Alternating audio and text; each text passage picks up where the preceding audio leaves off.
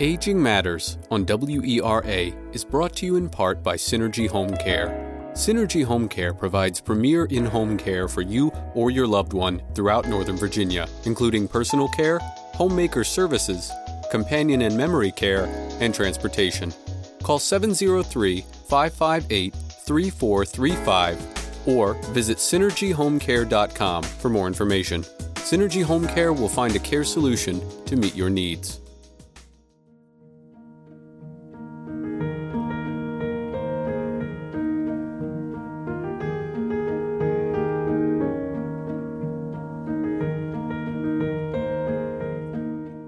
Good afternoon and welcome to Aging Matters on Arlington Independent Media's community radio station, WERA-LP Arlington 96.7 FM.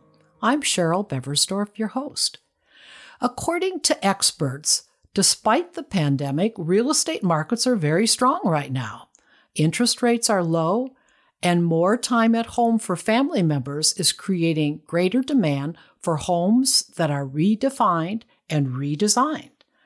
For older adults, however, deciding if it's the right time to sell a home may be more complicated due to unique financial, logistical, and emotional issues. My guest today is Cathi Coridan, realtor and seniors real estate specialist with KW Metro Center. She's going to talk about the current status of the real estate market and how the economic impact of the pandemic is affecting home sales. She'll also talk about how realtors with experience working with older adults can help ensure best home sale strategies for this population. So, welcome, Cathi, and thanks for joining me today. I'm delighted to be back, and I'm looking forward to our conversation, Cheryl. Thanks. Okay, well, before we get into the issue of older adults selling their homes, you have been with the real estate industry, as it were, for quite some time. So I'd like to talk a little bit about what's going on there. So, so tell us, Cathi, what has happened in the local real estate market since the pandemic was declared seven months ago? Well, at first there was a pause, as I think there was across the globe. And then it became a very hot market in many areas of our community. I've been busier than I ever expected to be, and that is the theme across the agents in my brokerage and I think across the metro area. And is there any thought as to why that's happening? I mean, I mentioned a little bit about people being at home, and we're going to talk about interest rates in a minute, but any kind of general thinking as to why this is happening? What are the people, what are, you know, your peers and you uh, thinking about this? Are you surprised? Um, I am and I'm not, and there are several issues uh, um, that come into it. The first is there had always there had been before this started tight inventory, so it had been a much a seller's market in our area, and in many places across the country the what happened then is that people don't want people in their homes. So those that were possibly thinking last year that this would be the year they'd sell may have taken a step back. And that's especially true with the seniors and we'll get into that a little bit more because of concerns about having people around and having people in their home and then having to go someplace that's strange and different.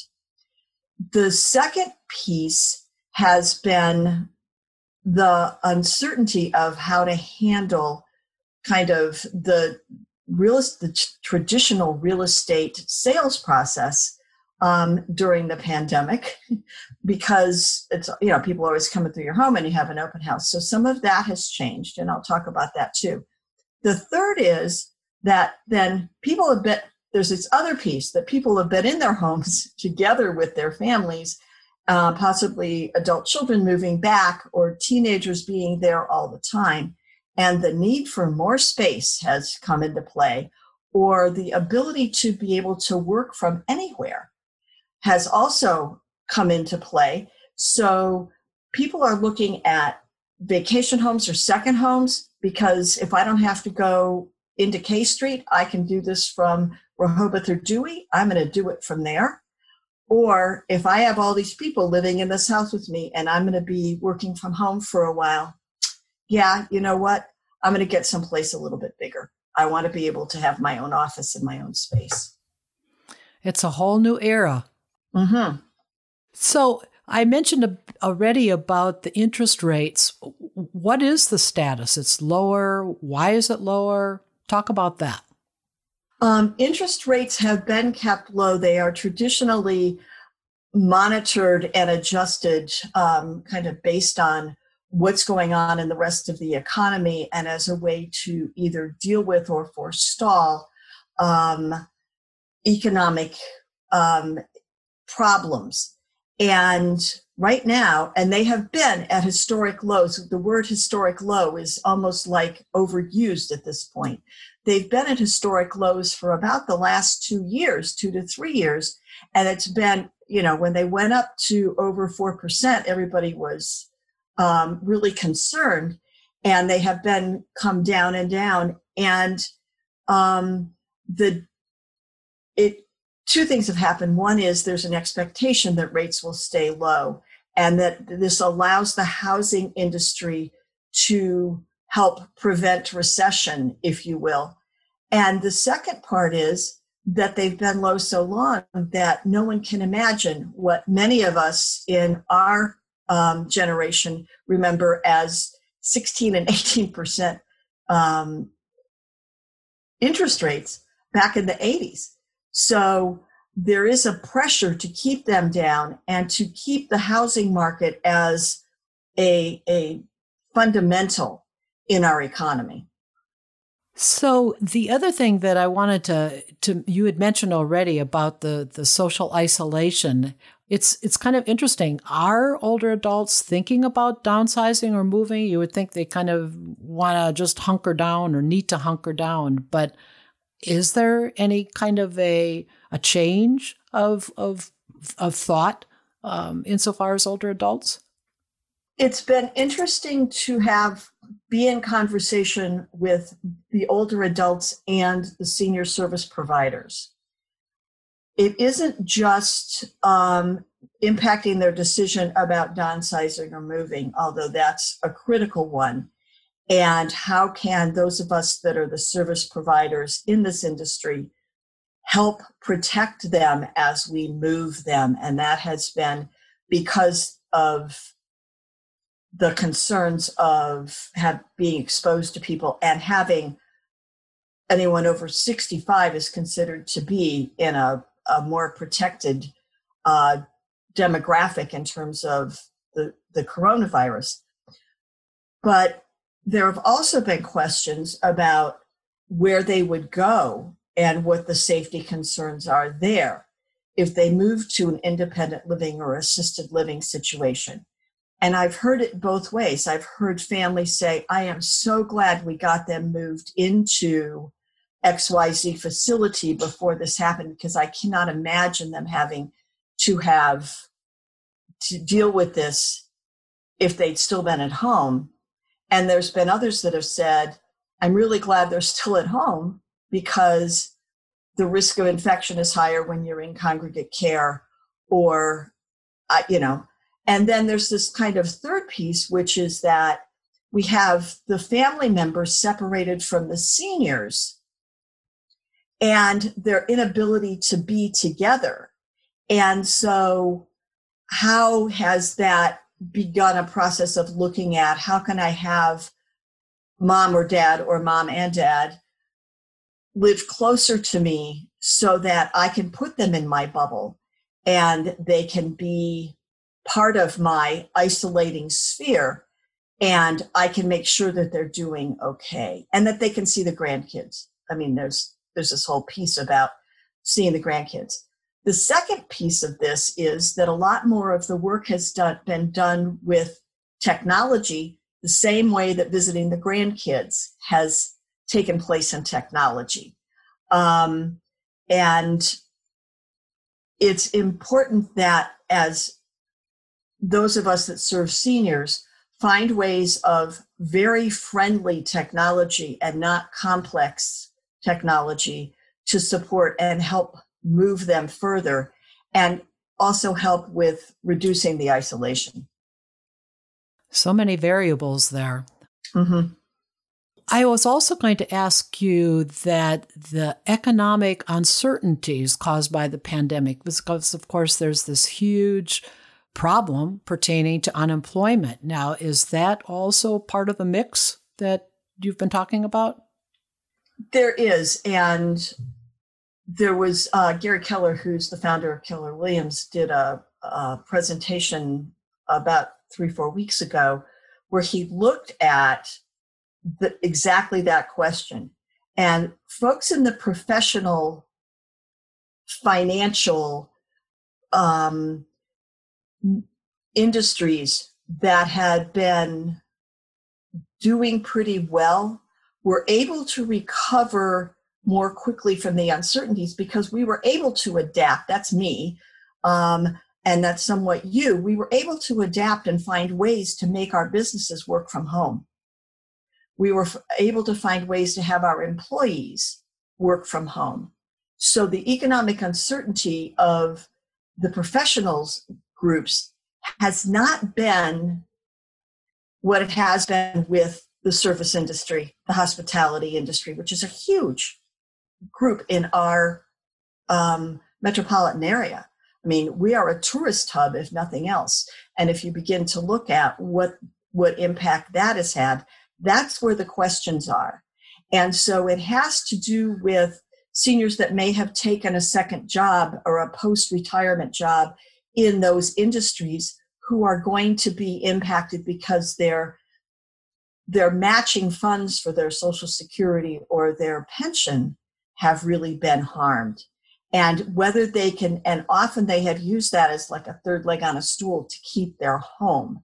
And so that has been a, a real challenge for some of them and it's going to push them at a point probably not immediately because they can spend down savings and they can hold on for a while but it may push them six months or a year from now into being forced to make a sale of the home situation the other place that we have had um, economic uncertainties um, impact the market is people are less inclined to move into apartment buildings at this point.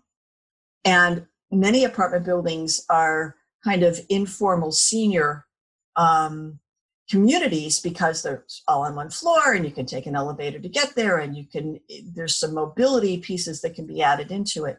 And there is that uncertainty. And so we what we have found is in many of the condos where the seniors might look to move if they're not going to go into assisted living or go live um, with the kids is a resistance to wanting to move into those kinds of living spaces and so where that's where they could afford there's this whole question about whether that's where they want to go so, do you see that that there? I mean, right now, of course, we don't even know what's going to happen insofar as COVID nineteen. The cases. Uh, some folks say that it's going to increase in the fall and winter when people have to go inside more. Is the uncertainty of COVID going to continue to affect the real estate market? Do you think it'll still continue to be going well, as it were, or perhaps not so well? What, what would you tell us? It depends upon where folks live. Inventory is still low.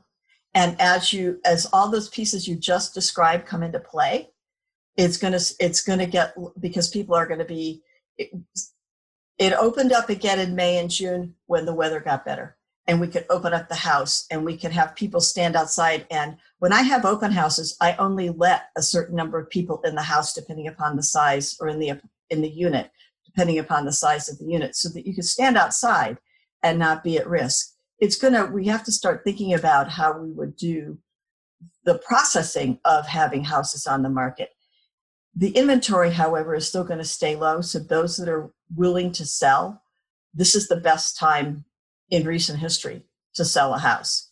And so I think that dynamic alone, um, supply and demand, will take over, and that where people are willing to sell, they will be able to sell competitively.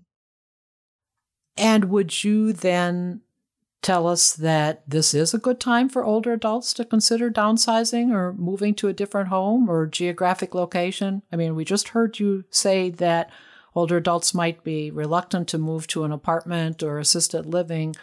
What is the status then for older adults right now um, in connection with the, the, the real estate and selling or staying?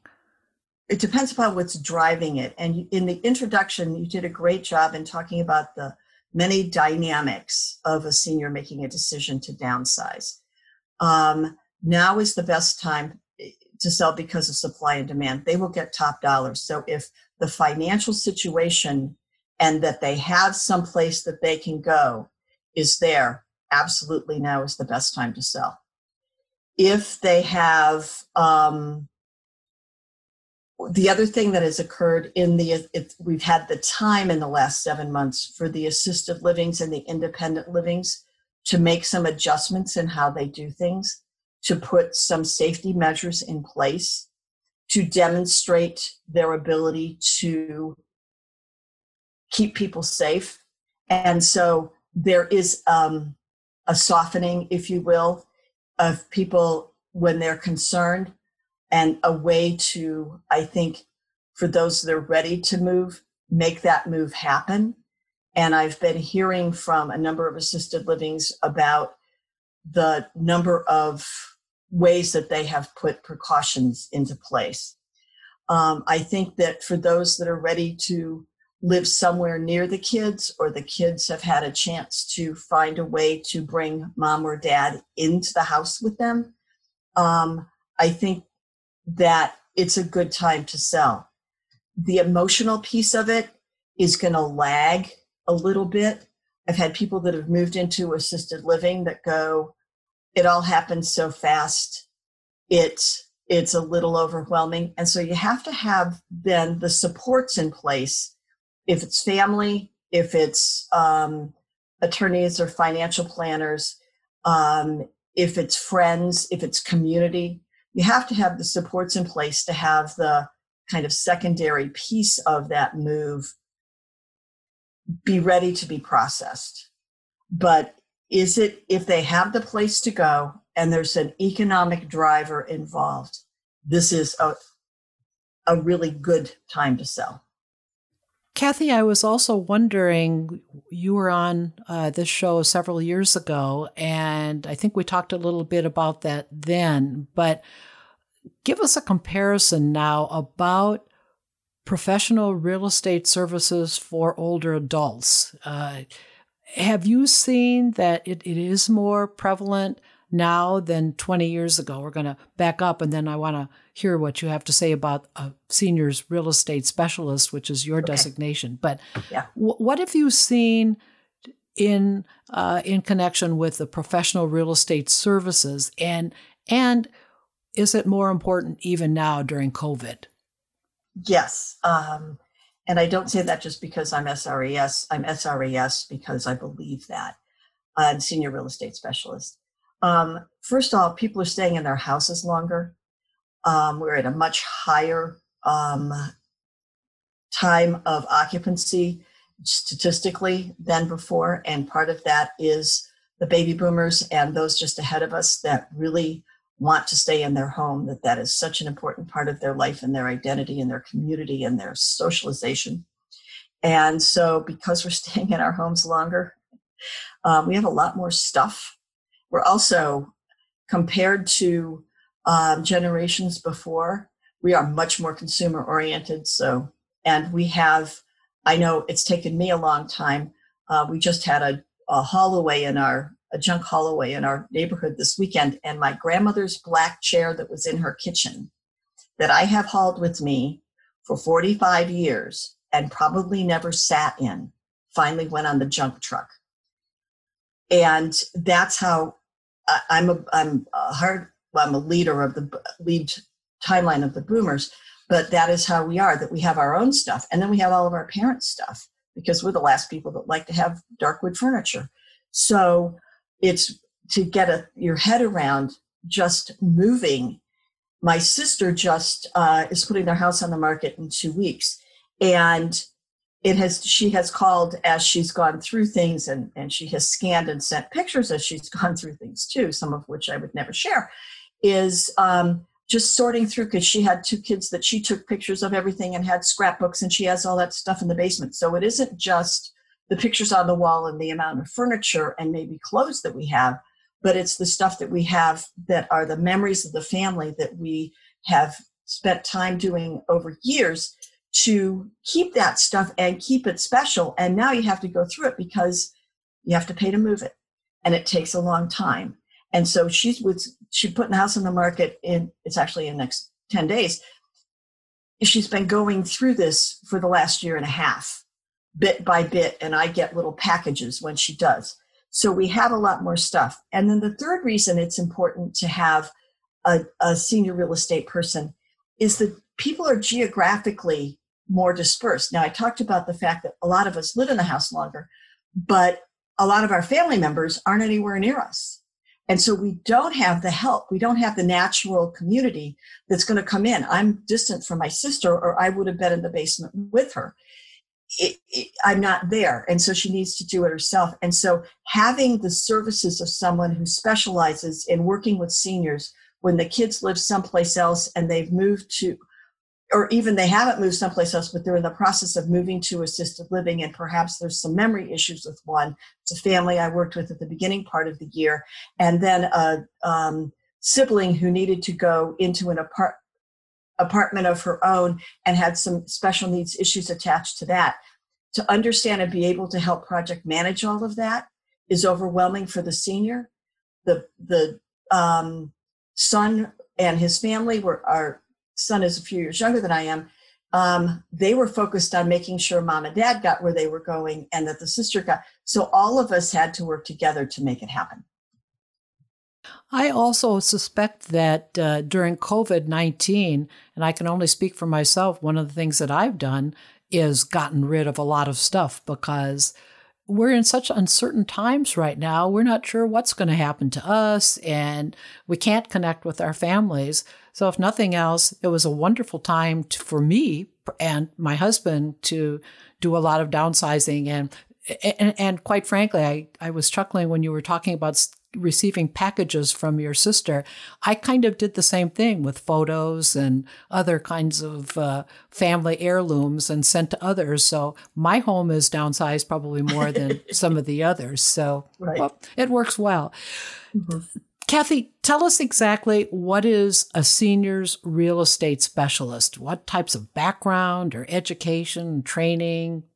Are, are they certified? What what is this this special designation that you have?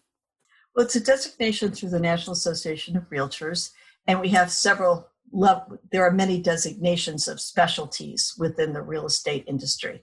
I chose to be an SRES because I had made the decision early on, in, in, this is my second career, to focus on um, folks in the senior footprint because I really understood both from having um, when my mother died, we cleaned out the house, and then my father remarried. And so when he died, we cleaned out the house again and sold it. And then my husband and I have downsized from a large single family home in New England to a townhome down here. And so I've been through it. I understood from my own experience, which is only like 10%. And I also worked in human services. So that was my um, goal when I came into real estate was to primarily, and I work with all kinds of buyers and sellers, but primarily to focus on seniors because I had something I could give them. So it's my commitment. But in terms of the designation, we have a week long training program where we look at a lot of the um, elements that we've been talking about so far. And we, we look at what are the different levels of senior living that are available and how are those paid for?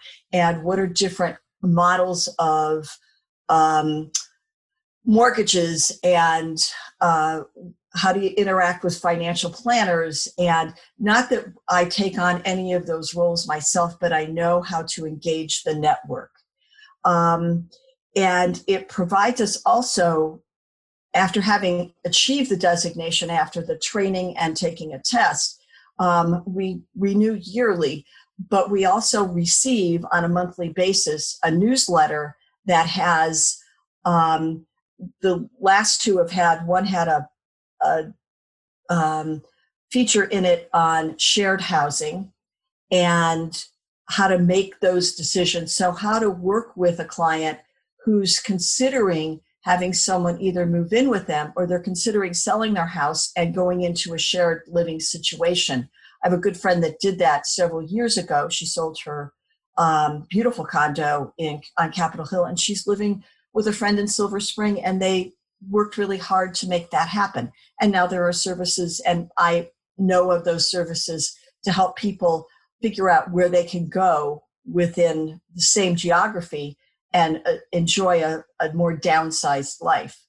Um, the, this one recently was on different kinds of boomers. And are they the boomers that want to go play golf, or are they boomers that want to spend time with the grandchildren, or are they boomers that want to go travel?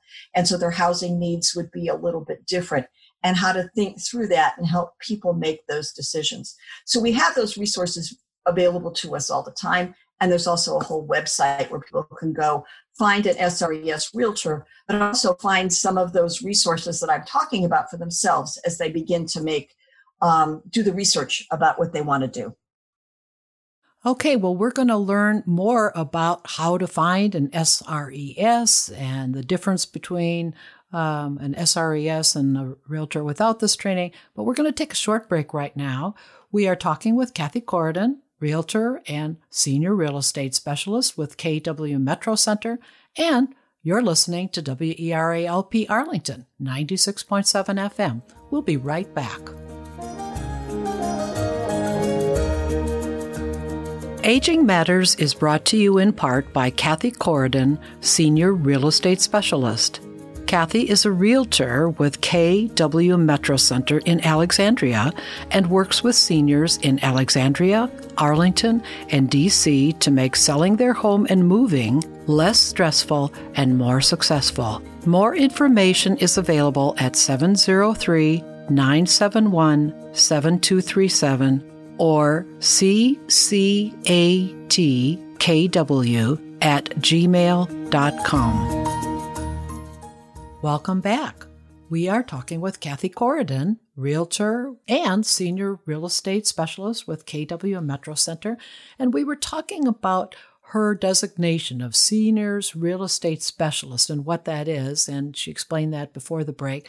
But Cathi, if family members uh, may have never even heard about this and our listeners, so what questions should older adults and their families ask when considering hiring an SRES and give us a little bit of detail as to what you who have this designation, how do you differ from a realtor without this training? Give us a little tutorial. Sure. I think families need to ask what the level of services and engagement. Some um, families need to have somebody come in and project manage the entire piece and bring bring the family in along the process because they are really unfamiliar with it. Others need it um, for the realtor to be kind of the one that does the move the process forward, but but does it in clear partnership with the family. So they need to be comfortable with the level of and have conversations about the level of project management and leadership they need in this process. If they really are focused on the health or uh, of the family member or some other thing, then you need someone who really has strong project management skills, has partners that specialize in working with seniors, not just a handyman, but a handyman that knows kind of how to come in and work with the senior and make the senior comfortable while the handyman's in the house.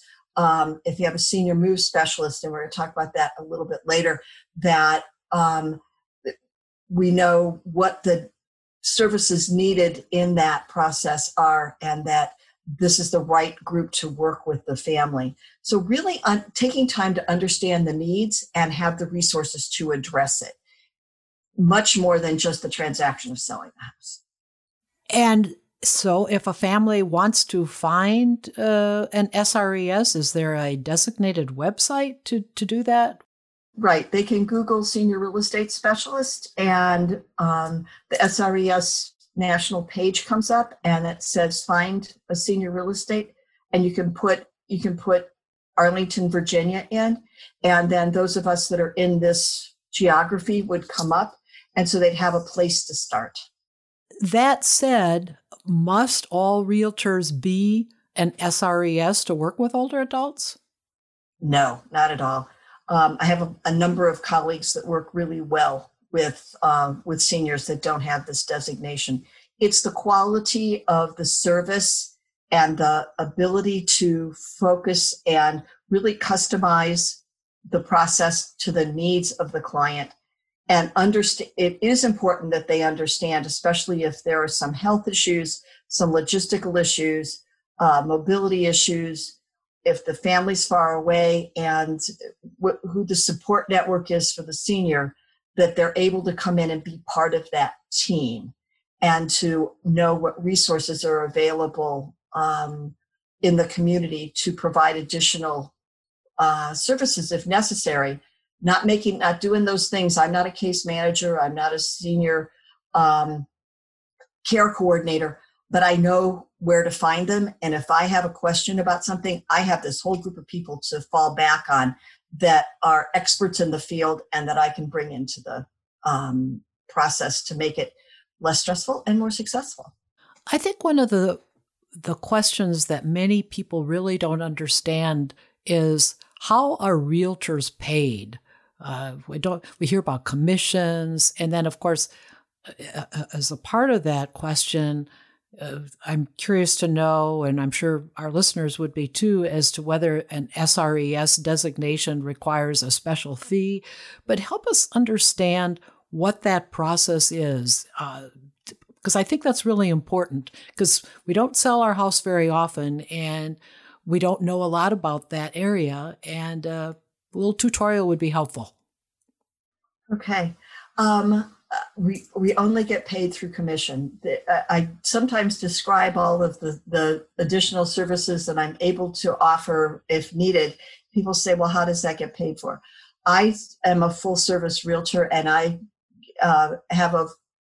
I ask, especially with the seniors, and it's in the listing agreement um, that it's the it's the full service uh, commission um, and but I think that I my job is to serve my client, and I have a very high level of service delivery, uh, concierge, white glove, whatever you want to call it. And I I really believe that people are entrusting me with selling one of first of all the the probably highest value asset they have in their life and the secondly to be on on the journey with them to make this transition and I think that they deserve to have my extra attention. And so, no, there's not an extra charge for what I do. It's just that this is the kind of, this is the model of my real estate business. And not everybody has this model. And people that work with first time buyers or that work with families moving up, they do, they get paid commission exactly the same way, but their priorities are different. And so it's a matter of having this be the priority and making sure that um, those needs are being met and that I'm earning earning my commission.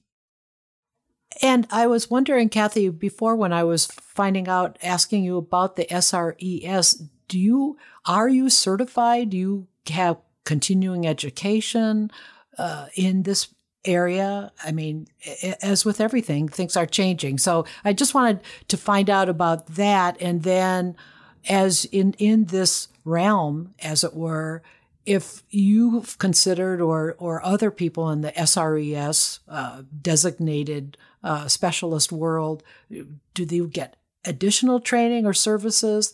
I, I think people really want to know because this seems to be such an important uh, choice for realtors to make, and I would imagine that older adults would want to know as much as possible about this. Yes. Uh, realtors um, have continuing education requirements every two years. So we have, and most of those requirements have to do with the contractual and legal aspects of the contracts. And you know what? You really want us to know that cold and hard. And that's where most of our uh, training comes into play because we are acting as fiduciary for our clients And so we have legal and financial uh, responsibilities to the clients.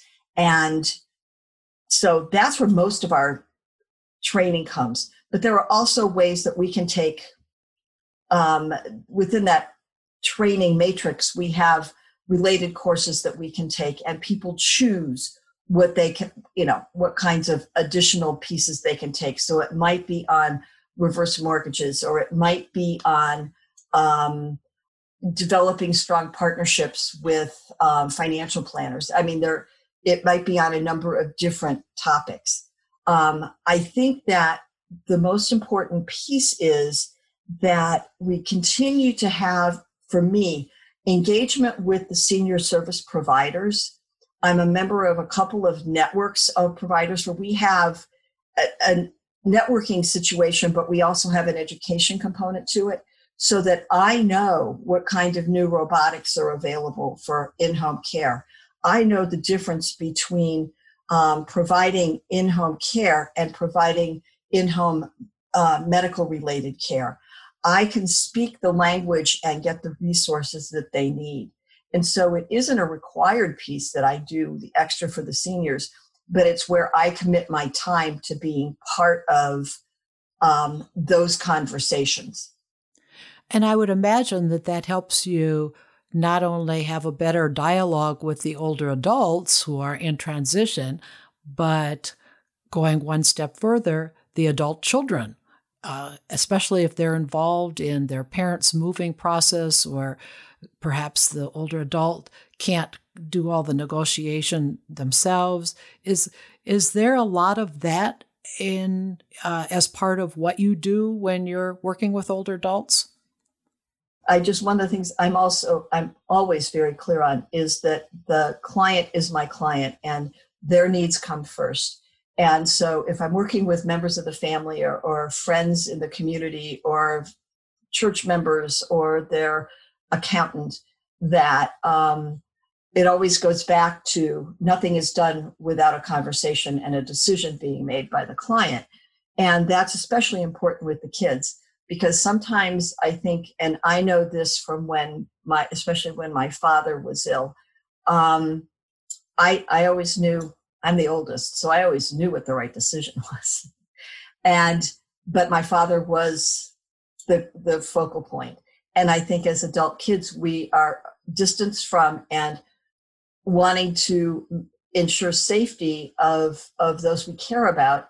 And if the um, so I'm always really specific and intentional with adult children about the boundaries that we're working together as um, team bill if you will for the family i talked about before.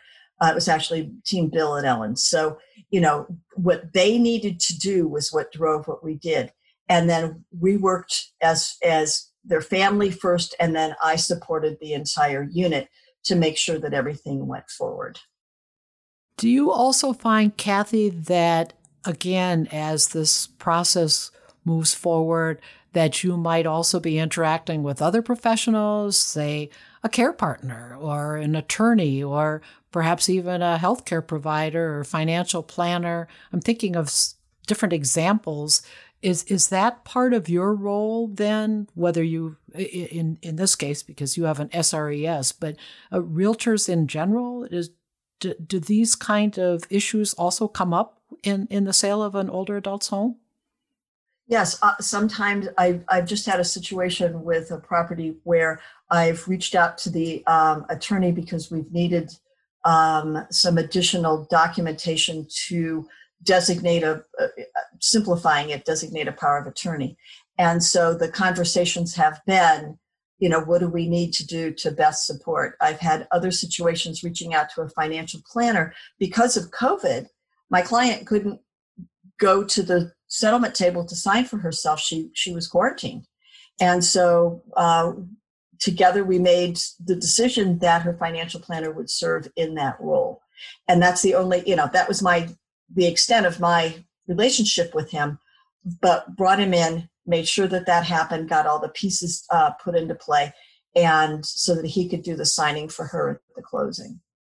um, I often get referrals for uh, seniors from attorneys, financial planners, healthcare providers, um, the the senior care uh, providers themselves that are in the house and are beginning to say, "I'm not sure that it's still safe for her, him or her to be here."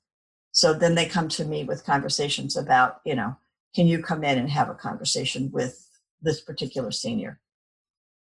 There's so many other aspects of, of selling a home, and I just wanted to cover a few of those. The the first one that I think about is the listing price. Uh, explain to us how is that determined, and how can the client be assured that that's the amount that uh, you should be asking, or or they should be asking for? How do you guide them as as as to that listing price? we do what's called either a comparative or a competitive market analysis in every um, listing presentation that we do, and then dive even deeper into it in the conversation, final conversation with once they're signed as a client to put their house on the market. And the primary tool that we use is the comparable um, properties in first their neighborhood, uh, then kind of in the zip code. Um, we can go about a mile out from their house that have you know that are is it a split level? Is it a split foyer? Is it a two story colonial? Is it um, a bungalow? What kind of structure is the house? And then um, does it have the same number of bedrooms and bathrooms? Um, has the kitchen and the bathrooms which are the primary ones that sell real estate have they been updated and upgraded and at what level? Um, what kind of condition is the house in? When was the roof put on? And so we can go and drill down knowing those details about the property we're talking about we can look at what has been on the market and sold in the last probably six months is about as far out as we can go now because of covid. I mean it changed the market so much. And so what have those houses sold for how many days have they been on the market? Did it sell at or above asking price? Um, did the price have to be reduced? And we get a picture for the client of what's going on in their in their two things. One is very very local market, and the second is the market of the moment. We're only going to go back six months at this point because anything that happened before February was pretty much in a different millennia. And we bring them those those figures. We have i bring with me my computer so that i can show them the insides of the houses that were on the market. What did the kitchens look like? What did the you know what was the paint? Um, had the with their hardwoods they can show within the listing what, what the dates of the systems were so the hvac and the roof and and the important pieces and so that they can look at what their house is worth versus what other houses have sold for. Because we think our house is worth a lot more because it's our house and family members think the house is worth i did the same thing when we sold my father's house but it's worth more. No it wasn't. It was worth what the market of the moment will pay for it. And so it's a real important conversation and a lot of eyeball to eyeball about what you know what goes into it and what the specifics are. And then we tend to price at this point in this market a um, couple of percentages down from from what the last one was so that we attract the most number of buyers. That's what you've really got is that whole thing of supply and demand. I want i want the demand. I want people there so that they can competitively make offers and get the best price for my clients. Are you also changing the way you market now because of uh, of covid? Yes. Um, i have initiated doing videos on all of my listings at this point because people want to see the inside in more detail without actually coming out to the property. And this allows agents to say look at this you know and and look at how the rooms flow together look at um, you can see if you look at the pictures in the listing and then the video you get a you get more depth and perception to it. Um, if a property is being sold um, competitive, if it's a really highly competitive one, I will do, I'll put it on coming soon, which is a status on MLS where it can be shown, pictures can be shown on the internet, but nobody can come in because that gets us more people that are really interested coming and spending what I consider to be really um, higher capital of personal um, engagement with people and being in somebody else's house. We're only looking at the houses that are really houses that you'll be interested in.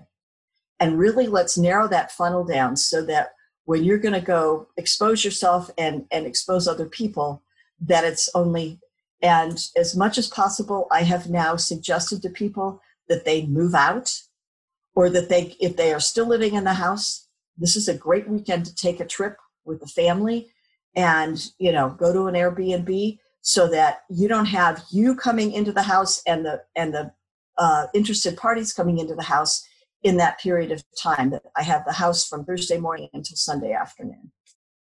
Cathi, talk about what happens after an offer is made. What kind of services do you provide then? You mentioned a little bit earlier in your uh, in your uh, status as an SRES, you talk about mortgage uh, program or mortgage products and lenders. But walk us through now. Once an offer is made, what are, what are the next steps? How how do you help your client? Well, we're going to talk as if I'm on the selling side, if I'm the listing agent, okay? And so I'm the one that's trying to sell the house. And so I'm going to want an offer that has as few contingencies and as strong a price as possible, and as much of a, um, you pardon the technical term, slam dunk when it comes to the buyer's financing as possible, so that there are as few opportunities for the deal to fall apart to get to the closing table. Closing table is usually about between 30 and 45 days after a contract has been um, ratified on the house. So I want the the offers that are made to be clear, to be what we call clean and competitive. And so then with the client, the client makes the decision about which one to choose. And then I work with the agent on the other side. For some um, financing, we have to have a termite inspection. So we have to set that up and make sure that that's there. Sometimes, even if a, a buyer is willing to waive the home inspection contingency in terms of only using a home inspection to walk away but not ask for any repairs to be made. There's two. You can ask for a home inspection with the option to ask for uh, repairs or a home inspection to void the contract. So I'm coming in and looking at real critical issues in the in the infrastructure of the house that would make me want to leave. Um, really understanding how to talk to the client about the distinction between those pieces and then how to negotiate your way through it. If you've got a full house home inspection and the buyers come to you with a list of things that need to be repaired before they'll close, how do you negotiate so that you protect yourself? And my job between, well, between signing listing agreement, but you're asked between going under contract and closing, is at, acting as my client's advocate and so, again, we've talked about people haven't sold or bought a house in a long time. It's a really different world. How can I uh, mentor them and resource them to make sure that they understand all of these legal pieces that are going forward? Um, with COVID, we have in many places, we don't have the sellers going to the settlement table. It used to be the settlement table was the big party at the end where the buyer and the seller and the agent and the lender and the title company. You don't have those kind of gatherings anymore. I often have my seller sign the documents ahead of time.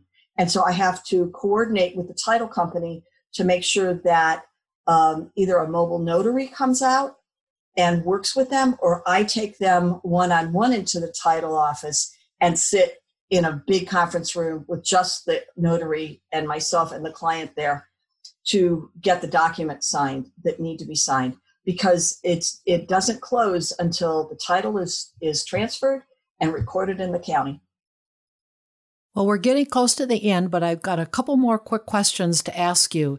Uh, what we've heard about is in the vernacular now is senior move managers, and explain to us the difference between your designation, the SRES, and a senior move manager? How does that differ? And and in that regard, uh, does a realtor help adult clients transition to a new city? Who who does that?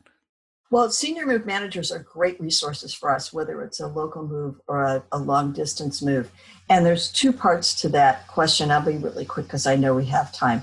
A senior move manager is the one that helps them realize on the other side, the place that you're living to has X number of square feet and will take this much of your furniture, which furniture is the furniture you want to go, and help them set up a floor plan to make that happen.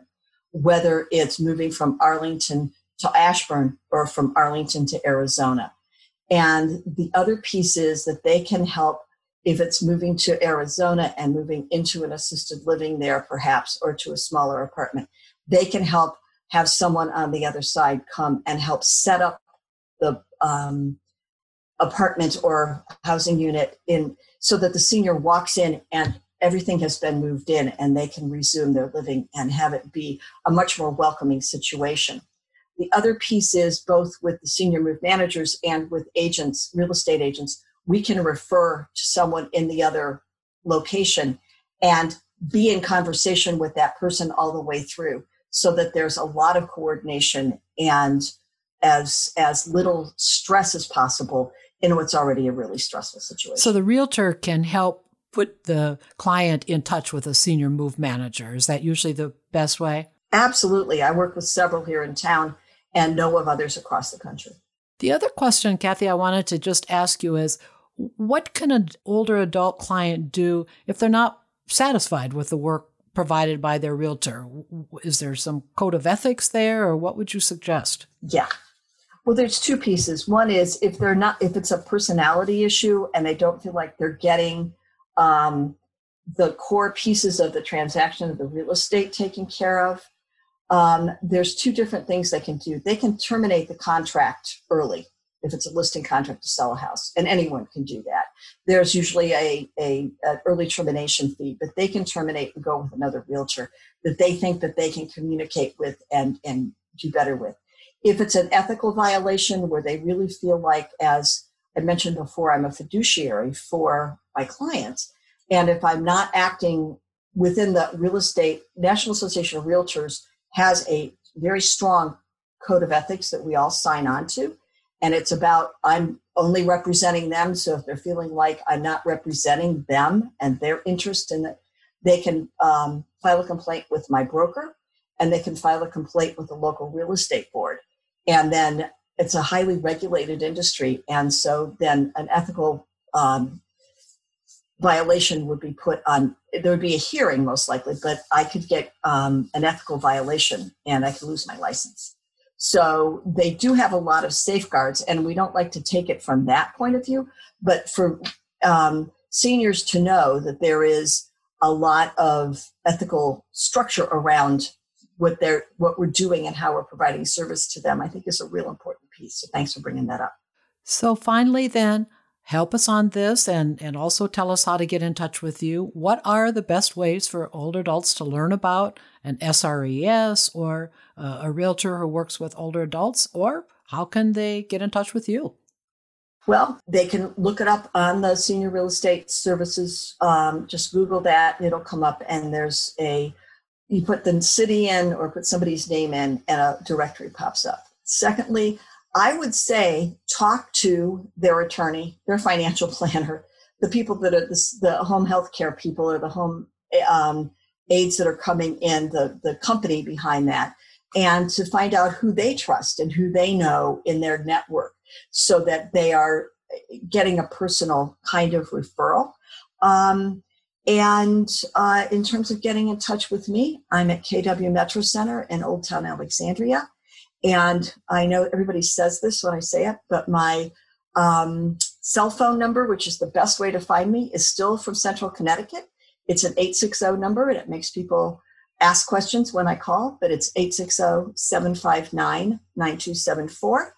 And my email is ccatkw at gmail.com. And if you need to remember that, it's Cathi Coridan at Keller Williams, ccatkw at gmail.com. But thank you for asking for that. Well, you're quite welcome. And I really, really want to thank Cathi Coridan, realtor and also seniors real estate specialist, for joining me today. And as she said, she is with KW Metro Center. And if you want to listen to past radio programs and watch Aging Matters TV episodes, best way to do that is to log on to facebook.com forward slash Aging Matters W-E-R-A. There you can find the internet addresses to access both the radio shows and the TV episodes. And definitely check out the TV episodes. We have a new one on there as part of our Stories of Life series. So I'm sure you will enjoy it. And you should also know that Aging Matters Radio is now available as a podcast on Apple Podcasts and Spotify or wherever you listen to podcasts. And when you do listen to a podcast, please invite your friends and family to listen to these programs and ask them to rate and review them uh, at these sites. It would be much appreciated. I want to thank Robert Winship for handling the technical aspects of today's program. And of course, as always, thank you for listening to Aging Matters. And remember, age is just a number, not a label. I'll be back again with you next week. Aging Matters is sponsored in part by the Aging Life Care Association, an organization of aging life care professionals. Aging life care professionals offer guidance, advocacy, and support for older adults and their families in order to maximize quality of life. An aging life care professional can be there for your loved one when you can't be. More information about the Aging Life Care Association is available at www.midatlanticalca.org